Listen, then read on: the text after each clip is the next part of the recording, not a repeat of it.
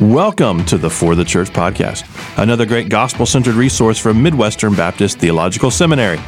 My name is Jared Wilson. I'm an assistant professor of pastoral ministry and author in residence at Midwestern Seminary. And I'm here as always with my friend and my colleague and my co host, Ross Ferguson, academic advisor. How are you, brother? I'm doing really well. Yeah. Really good. I, I don't think most people know that that little intro that I just did is is Live. each live every time. It's recorded every time. It's not like a you know thing that they just plug on there. Yeah. I, I actually do it, and it's and as I'm doing it, I'm realizing how similar it sounds. Like you get into this Yeah. rhythm of like it's just You have it's- your radio voice. It sounds the You same kick every into single the time. radio voice. You know what's hard is there's a part where there's a lot of words and I run out of breath. Midwestern Baptist Theological Seminary. Like I get to the end, like it's, like a little breathy. I don't really want to be here. hey, I have a question for you. Okay. How is your and Becky's new book going? How's it going? Well, the publisher is happy. We just Okay. got an email a couple days ago where they told us the first month of sales, which, which they said was really impressive. So, the the you know trick, of course, is that there's legs on the thing because Mm-hmm. sometimes a book makes a big splash and then it just kind of fades out. But so far, so good. Seems to be doing well. And one thing that's a little different with this book is this the big the big marketing push hasn't taken place yet. Like Okay. they're about to send stuff out to influencers Okay. the little you know you know packages and we're just now like next week we've got a round of podcast and radio interviews that we're doing we've done a couple but all of that is like starting a month after the book is launched which is not normal Yeah. usually it's a month before so i'm hoping that that'll, kind That'll of give it another yeah. little But it's also So? because it's a book that's for like those in their twenties, and I've, I've definitely seen a yeah. lot of the book is called go outside by the way Yeah, Yeah. I was letting you do that. Okay, sorry. Um, uh, I've seen a lot of people say give it to those that are graduating high school or college. Or Yeah. Things. So I I would imagine it has traction off. It's not really the advice is not really going to change depending on which year you're graduating, type thing. If that Right. makes sense. So I would imagine that it might have a cyclical thing off. Maybe in summer sales will go up. That's the hope. Yeah. That's the hope that it's a seasonal thing for sort of graduation time or going away to college time. So summer would be a good key thing. My Advent book, I think, similarly. Yeah. It was like I don't actually know how well my Advent book did, but I thought, well, there's another Advent There's- coming there's back around. another We'll just do Yeah. another push for it. Yeah. Maybe it's a book that has legs. It's a mailbag episode today. I think these are my favorite. ones. I think our listeners like these the best too. You just get a kind of grab bag of things. We do the, we do light banter so we can jump right in because sometimes these things kind of take us a little bit longer than regular episodes. But I've got a good array of questions. Actually, these are sort of I didn't even ask for new questions. These are like half of the last the time last one, yeah. questions we didn't get to, but that were still good, and we wanted to kind of carry them over. So we'll jump right on. This comes from Ralton on Facebook. Hopefully, I'm pronouncing that right. Ralton, Ralton, Ralton, Ralton yeah. on Facebook.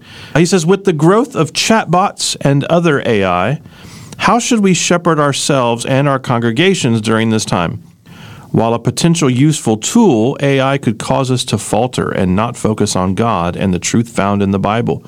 What ethical issues demand the biblical worldview in these cases? This is an interesting question because things are happening really rapidly. I'm sure this question was somewhat brought about by the sudden popularity or the sudden rise of ChatGPT, the AI program, which I, I'll be honest with you, I'm not totally versed in Yeah. all those things, but it's apparently you go online and it's artificial intelligence. You can get it to do things for you, answer questions, compile things. It repres it's artificial intelligence. But in the last day, uh, or at least the day of this recording, we've also seen Apple has announced their new virtual version, reality headset thing, which I mean, it's like thirty five hundred bucks. I don't know who's going to be buying these things. People who have no problem going into debt for Yeah. you know these sort of trinkets. Um, but that's sort of like, oh, this is the next level. Yeah. We're now in Minority Report, where we can Yeah. sort of live that world. And I'm thinking, I don't know if I want my laptop strapped to my face. That's sort of where I'm at with these things. I don't know that I'm the best person to answer this question, but we're going to take a shot. Yeah, I've, I've got a couple of examples just to bring some kind of context to it. We've actually had a bit of an issue with this with our online students. Oh, for We've- sure. We've had to let our online students know that uh, any form of AI in any form of way is plagiarism. Okay. Um, and it is actually now in our handbook to state very clearly that it cannot be used. And actually, we've had a lot of students kind of go, why do we even need to say this? Of course, it's not my words type Yeah. thing. And we're like, but when people want to try new things or are under pressure, one or the other, they will use these things. And so we have had, just as an institute, had to respond to this. And we've kind of said we're not talking about services that help you check your grammar. We're talking about something that writes words that are not yours. Right. And that in itself is a form of plagiarism that we've had to do. So I don't believe we've had too many issues yet with it. We've just had to kind of raise that up and let people know. I have a fairly simple answer to this question Okay. Don't use it. Don't use it. Okay. Yeah. so there's a couple of things I, that came to my mind. Was number one, just because a technology is raising in the world does not mean we as the church have to follow that way. Now, historically, the church has always been like 20 years behind.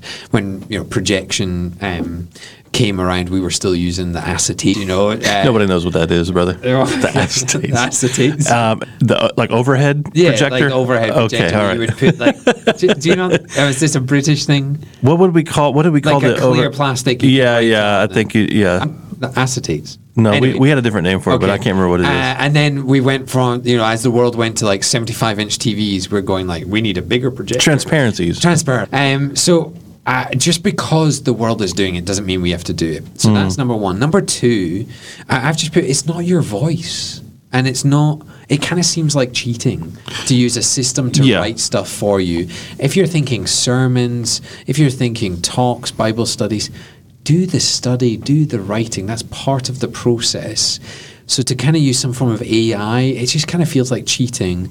And I do know that some people are using it for kind of advertisements and because they're bigger churches or whatever and they're needing to get things done.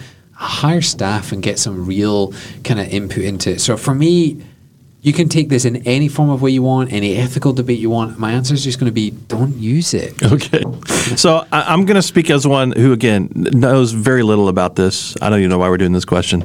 to my understanding, when I think about, so Ralton mentions it's a potentially useful tool. This is like I could see someone using AI, like I was, let's say I'm prepping a sermon, and I don't use any technology actually, other than Books and a I use, yeah, I mean, I'll use my laptop to write my sermon, Yeah. but like I don't use Logos. I don't use, you know, I'll go to I'll go to Bible, you know, Bible Gateway to look Yeah. up verses and things like that. But but that's it. Everything is with a pen and paper and books. So, but I but I could foresee somebody going into ChatGPT or one of these AI programs and saying. Show me a summary of the commentaries on. Yeah. So it's a thing that they would do, and it's saving them time. Like I'm going to go pull these books off my shelf. Now I prefer pulling the books off the shelf, Yeah. but I could see somebody saying, "Show me the, the summary." That's different than saying, "Write my sermon for me." Yeah, I mean, I want to see the excerpts of the, the major commentaries on on this passage, and it's but is that and it's like using logos in some way is of that like show me. Or is that just a search engine? Well, that's. I mean, I think AI is able to organize. Yeah. Again, I, I haven't I, not used it, so I don't know. But I've heard of this example of somebody saying, you know, show me the you know a compilation of this or that or the other thing, and it's doing uh, research. Exerting research energy for you in Yeah. much less time, or you know, give me an outline of this sort of you know the research on this thing or the, the arguments of this, and then and it's a means of research. compiling research. But then you're removing because, like, if you say, you know, give me the stated argument on this particular thing, do you know, I don't know, end times. Let's just pick that. Yeah. Like it removes your personal research, and you're assuming that what you're seeing is the correct summary. Does that Yeah. make sense? There's a lot. It of does, yeah. And. I'm not saying that like this is what everyone should do. I'm just saying This is what I could see as a this is a potential tool in the same way that someone might go into Logos or whatever. Yeah. If maybe there are things that AI can do that shortens time. I could see a Bivo pastor or somebody who's like, man, my the time I'm going to write my own sermon. Yeah. But the time it takes for research, I could really condense that down. And if this helps me do that, I'm like, okay. I mean, I think there's huge benefits to doing your own research, being your, the nose in those books. Yep. Um, and that's what I do. But it's hard to fault somebody who would say, you know, this is helping me in some regard. I think where you run into the gray area um, is when you start having it construct things for you that you're now going to represent as your own Yep. um, your own work. Like, give me a sermon outline. Now you're a gray area. Yeah. Certainly, you're in. Um, you've entered into plagiarism territory when it's actually composing the thing for you Didn't an institute recently in the press get into trouble because they responded to a situation? It was like a negative situation, and their uh, staff, as an educational institute, used Chat GT, GPT, and they used that to do the response to the situation. Oh, wow. I almost want to say it was like a campus shooting or something, and they used it as respond to these parents. What a dumb thing to do. And, and that's, that's I mean, I can't even think of the headspace that would be like, let's see what AI would have us say.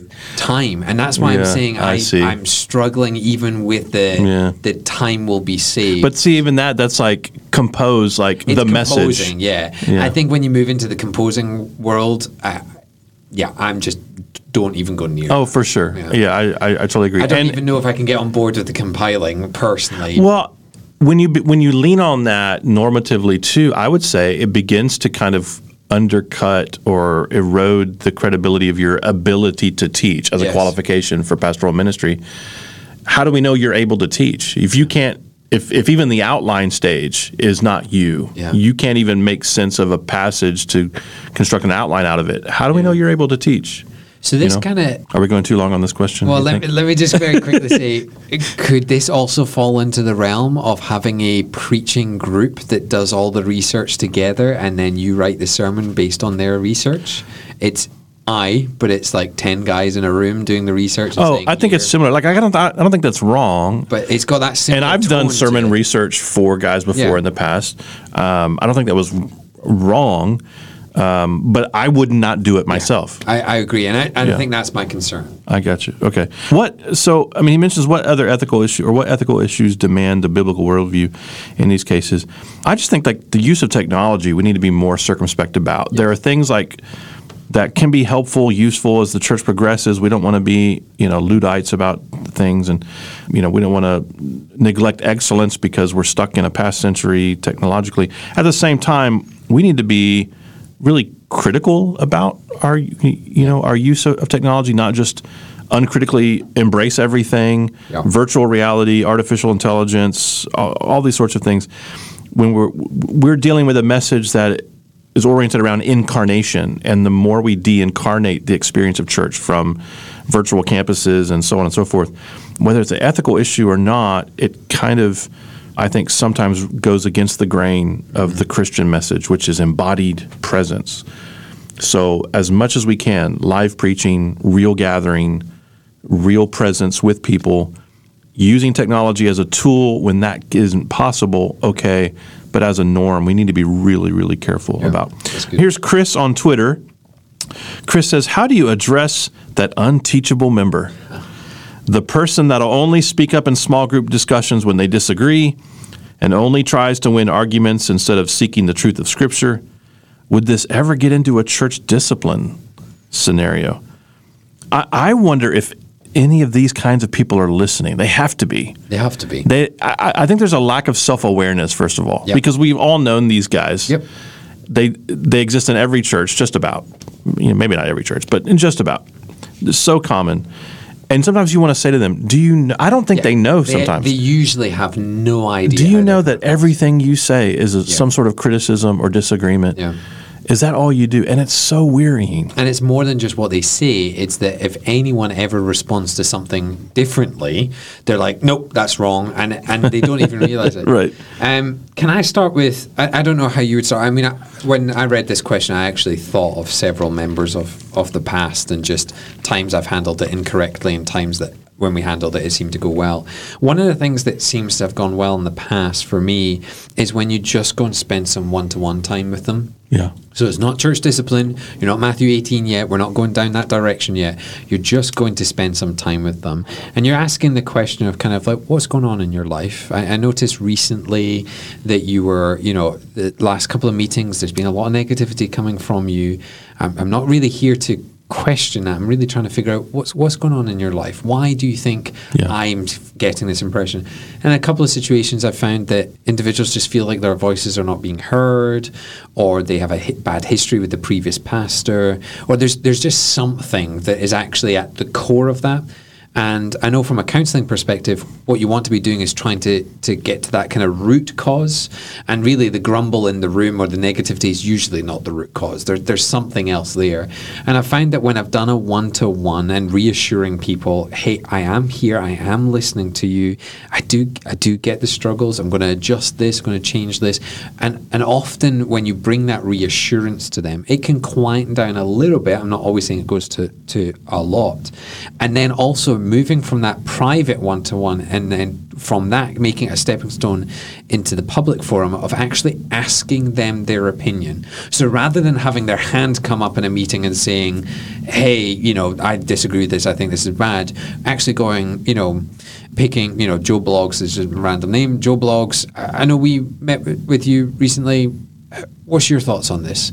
And actually, as you engage with them rather than expect them to become negative, sometimes that can really help. Yeah. I say sometimes is a key word here, but yeah, that one to one that kind of moves through the issues, not as a church discipline yet, but just kind of trying to care for them. Yeah, so I, I think I mean I'm sure Chris means you know formal church discipline like you mean, but just meeting with someone is a is a you know is informal church discipline. It's a sharpening or encouraging, and again I think um, so many of these kind of folks in my experience are they lack self awareness. So when you even say this to them, they're they very often don't know. Oh, that's the impression that I'm getting, or that's what I'm doing. I didn't realize, uh, you know. And so maybe you're able to, in a gentle one-on-one conversation, not in front of everybody, but but to ask, as you said, you know, is everything okay? Everything going on? But but also to be direct. I mean, I, I've actually had this conversation to say, do you know that every time you speak, it's this, it's critical and and man, that's really discouraging actually. And and I nine times out of ten, the, the people say, I had no idea that I was doing that. Yeah. And so you know maybe they can adjust. Chris mentions that the person is unteachable. Yes. So let's say you do have this one-on-one meeting with them, and they say, "That's just who I am. I've had this happen. I've had guys say to me, I'm too old to change, you know, or whatever it is." Now you have a decision to make. I I do think formal church discipline is possible if you're dealing with someone who is intentionally divisive. Yes. They're trying to bring people alongside. They're sowing division, doubt in people's minds about really key spiritual things.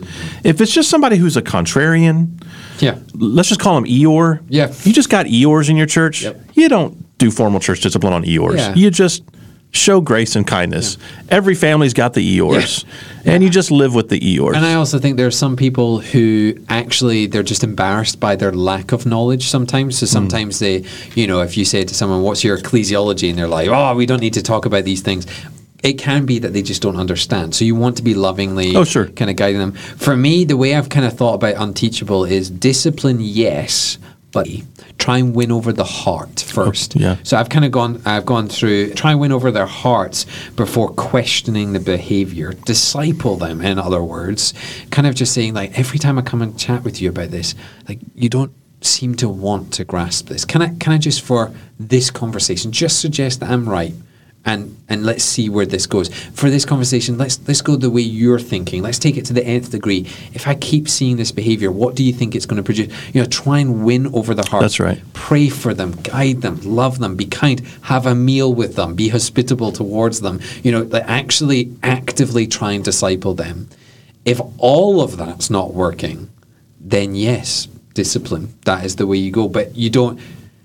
You don't want to go. He disagrees with everything I'm doing, so bang, here's church discipline. It's a if he Yeah. disagrees with everything, well, he is a member of your church. Well, and, and, I, and I'd church. also say it depends on what the disagreement Yeah. is. Like if this is someone who is disagreeing with core doctrines of the faith or Mm-hmm.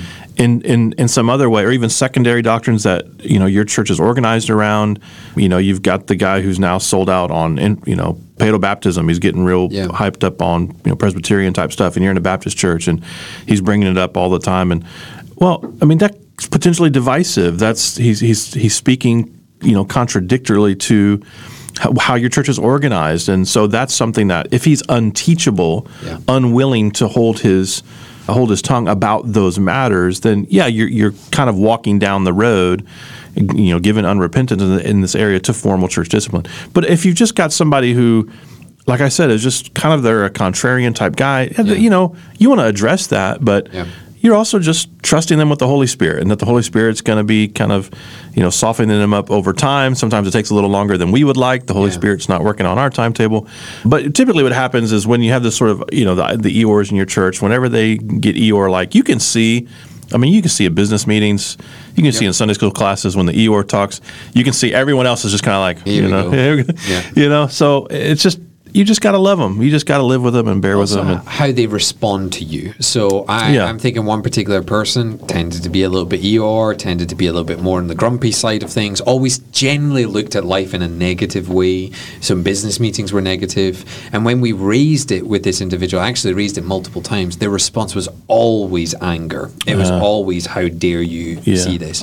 And actually, because they never climbed down from that anger, the anger just got worse and worse and worse. And we did have to go to discipline. well, it's unsubmissive. Yeah, Exactly. On the opposite side, I had somebody that tended to be like that, and when we raised them, they were super apologetic and just like, "This is something I'm working on. Hmm. I'm really sorry."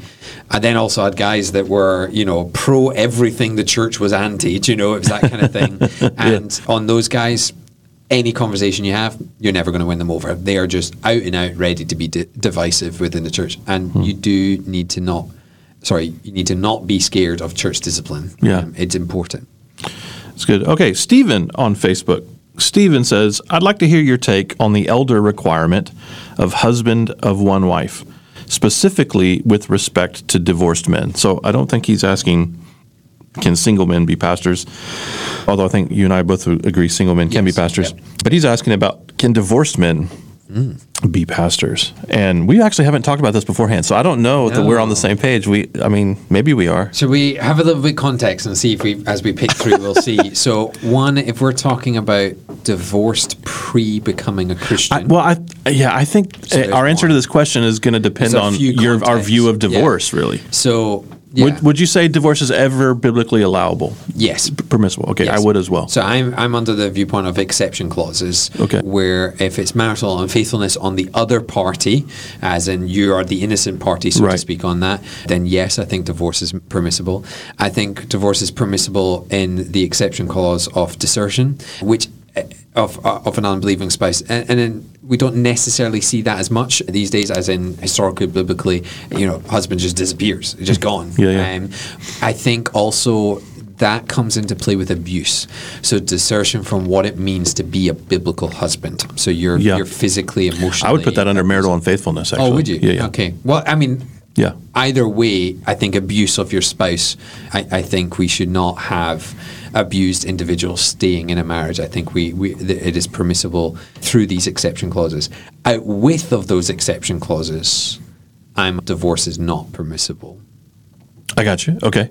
So it's just within those two exception clauses. Yes, I I, I agree. Yep. What about remarriage after divorce? I, I am okay as long as it's within those exception clauses as well. If the if the divorce was biblically permitted, then, Then the remarry, then you're free to remarry. if the divorce is uh, not biblically permitted, for instance, it was just what, what's the phrase they use now? Un, unfor, not unforeseen circumstances. Irreconcilable differences. Exactly, Yeah. and that could be anything. Um, I don't believe that anything divorce then Right. permits a remarriage. So it's uh, divorce in exception clauses, remarriage with those exception clauses in place as well. Gotcha. Okay, so let's say Are, are we generally in agreement? I think we're generally in agreement. Yeah, well, there might be little nuances where we're, Mm-hmm. but I think what you just said, I agree with. Okay, so you have a man now who is divorced. He's either single and has been divorced, and he wants to be a pastor, or he's remarried after divorce and he wants to be a pastor. Yes, no. If if yes, how or why? Yes, and context. That's Okay. where I am. So one, if it's the divorce is pre-Christ, um, I think we're going to handle that a little bit differently. Our lives before Christ were all a mess, do you know? Um, Yeah. So I think uh, I think we want to handle that that differently. If it's post coming to Christ and a divorce, if it's the exception clauses I've mentioned, uh, marital unfaithfulness on the other party, desertion or abuse, those those elements, then I'm going to go yes. Uh, they can either be an elder as a single individual or as a remarried individual. If it is not those exception clauses, I'm going to say no.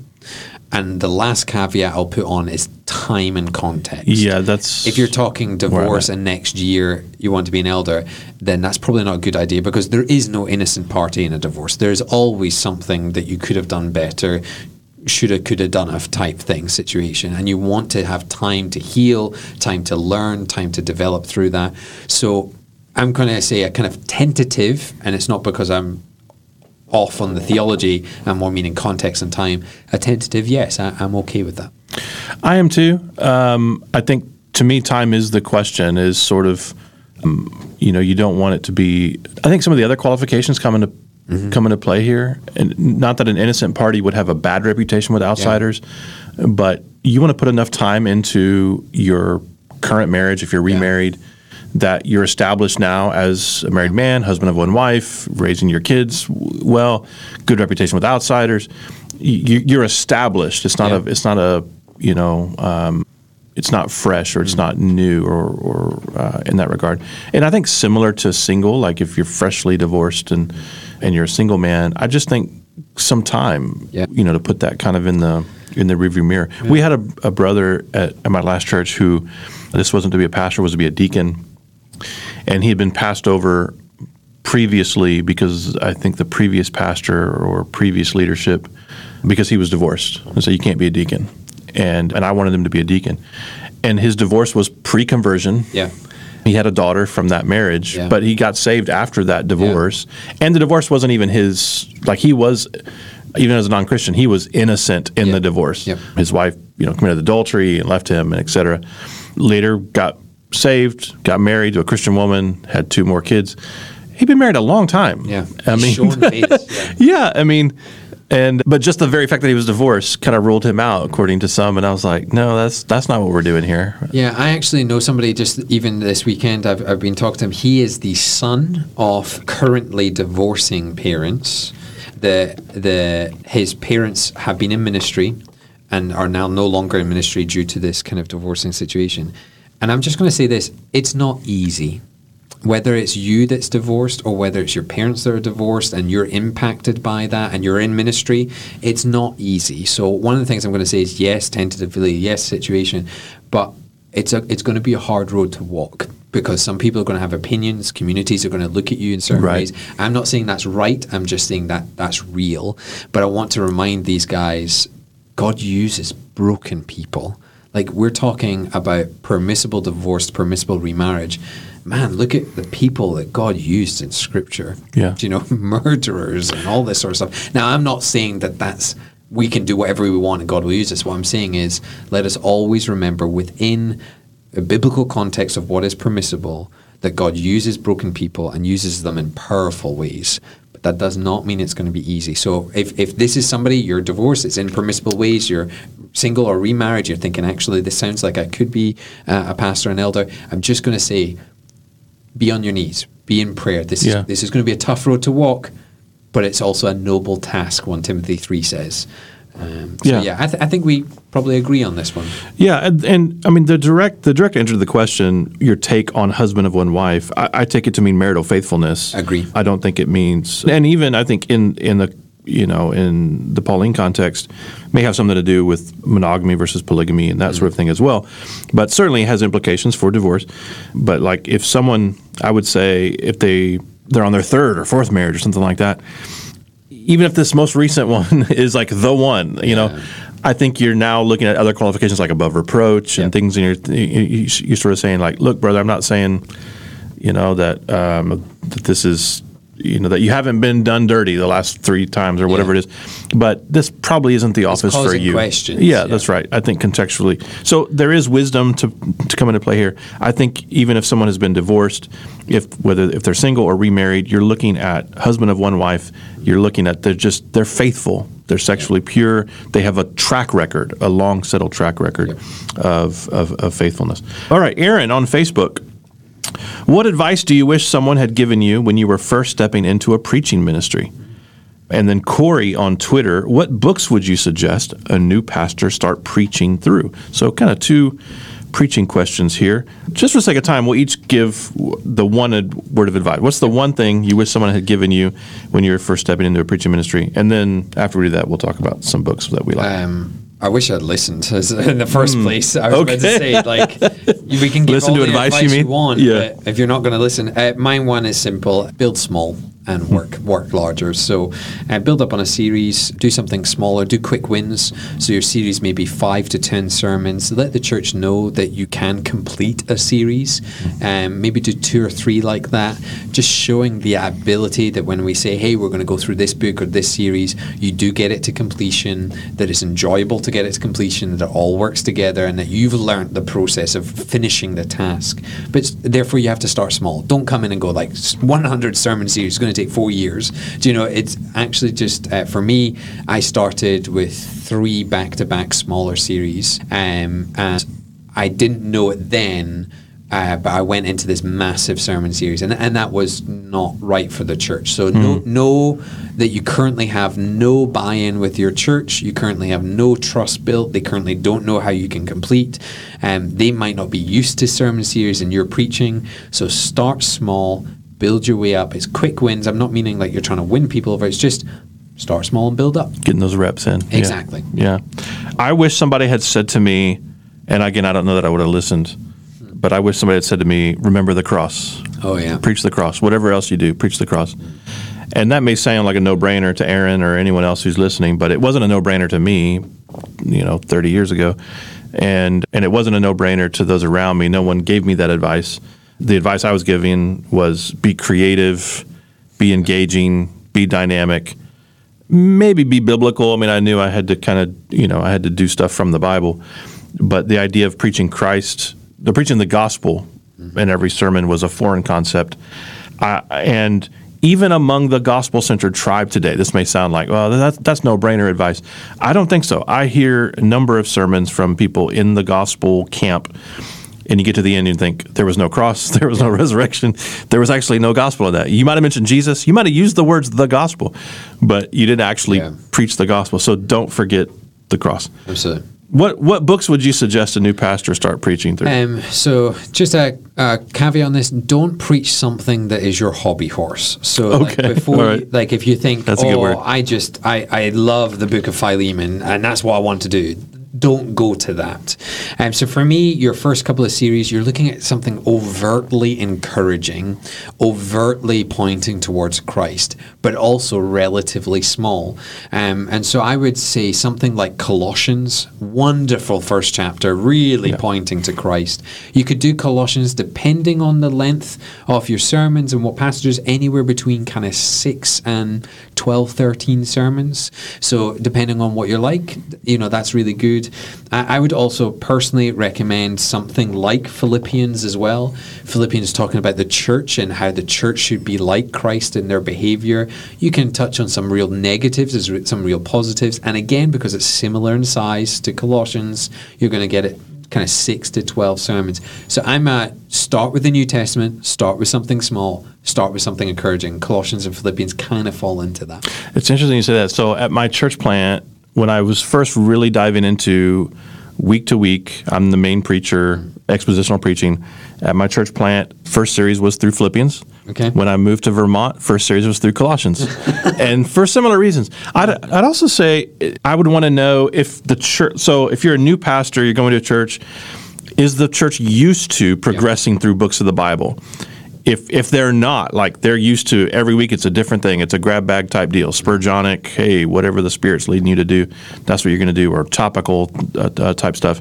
I would say what ross just said is what you ought to do. Shorter book get so you're kind of helping them into the water so to speak. You're kind of wading them in a little bit.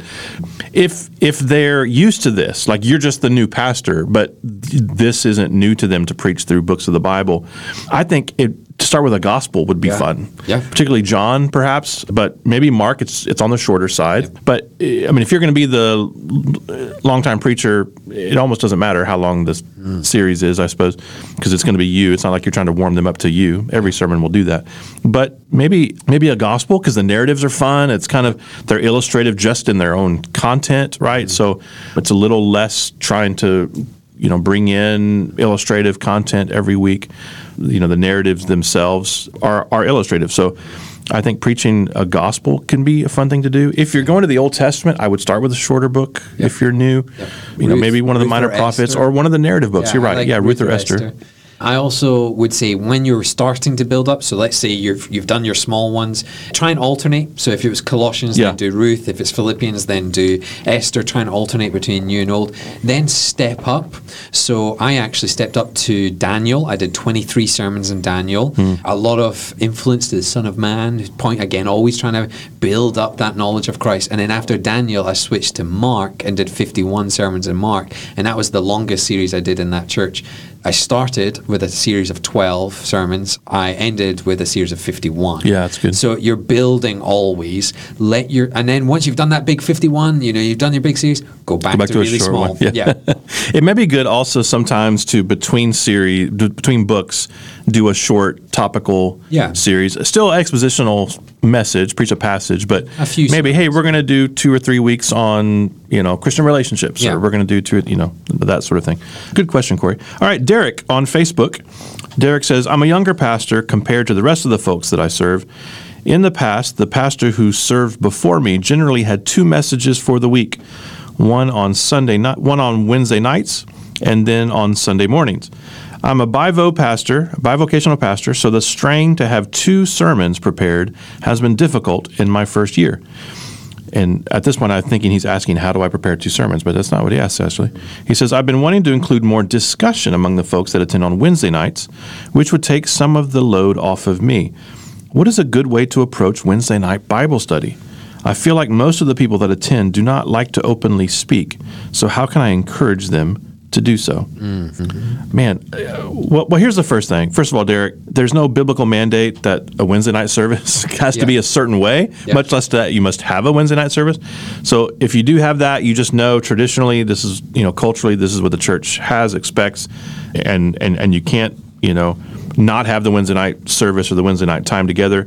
I think you're free to do what it is that you're asking here, which is to turn it more into a Bible study, less of a sermon time.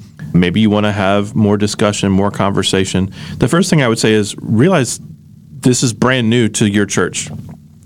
So it could be that none of them will ever speak ever, that they're just not talkative people, or it could be that they're not used to this, Yeah. and you trying to get discussion is just it's just the newness and it's awkward, and it's not how they've always done things, so they're a little reticent. Maybe it's not part of their culture to have this to speak up in Bible study settings. So the first thing is really just to be patient and also to embrace the awkwardness. Don't be afraid of the of the awkward silence. If you like, you know, you throw a question out there. We've all been in this, whether in small groups or Sunday school settings or what have you. You throw a question out, and it just sits there, and nobody says anything. And then we get a little awkward with the silence. We want to rush in. Okay, well, I'll answer it for you.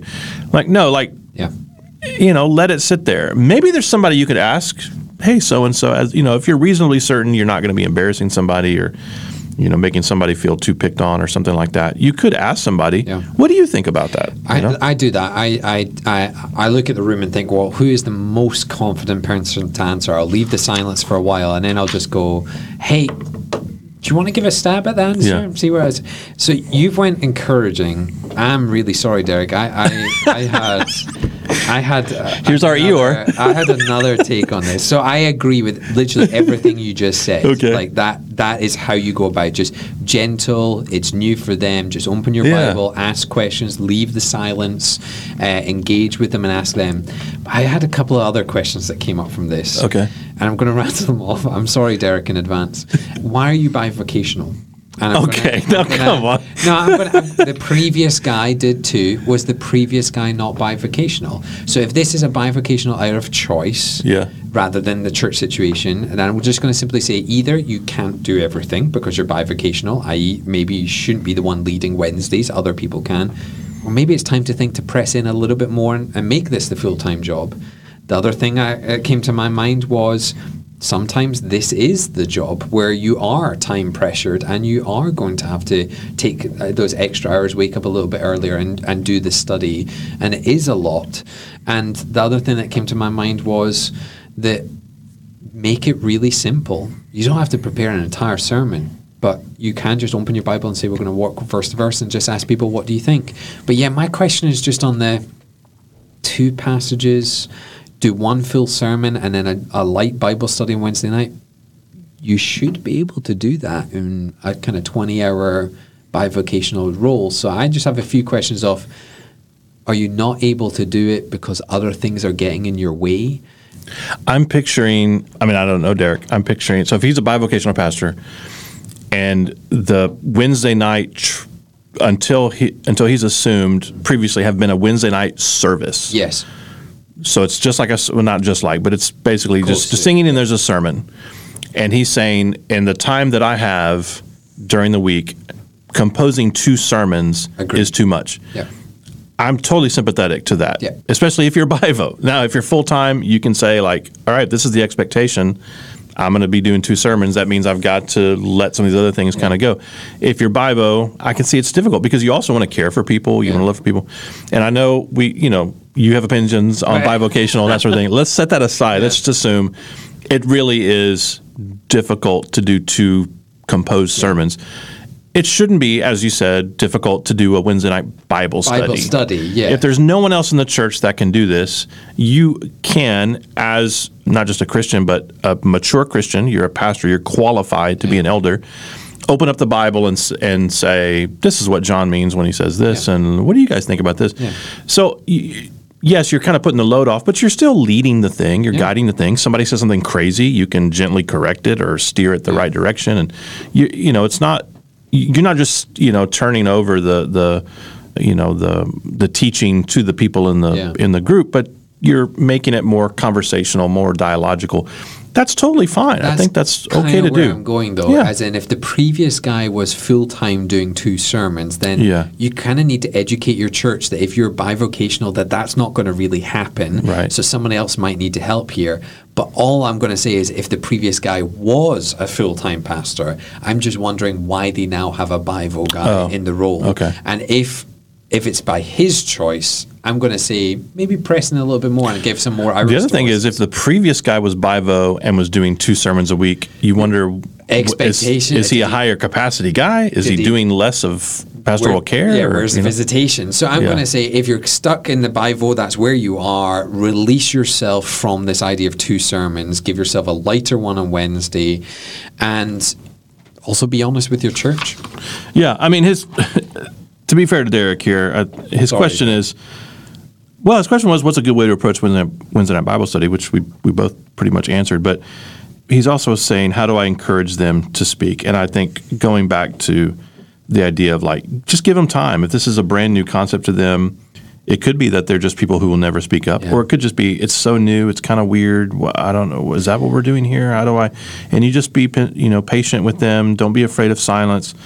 You can be gently prodding with certain people. Yeah. You can be humorous in the silence, like, hey, don't know, everybody speak at once. You know, I mean, you can kind of lighten. I think some folks they they they it breaks the ice a little Yeah, bit, yeah. and maybe you can even have, depending on the nature of your Bible study, icebreaker type things that get them in a conversational mode before you begin.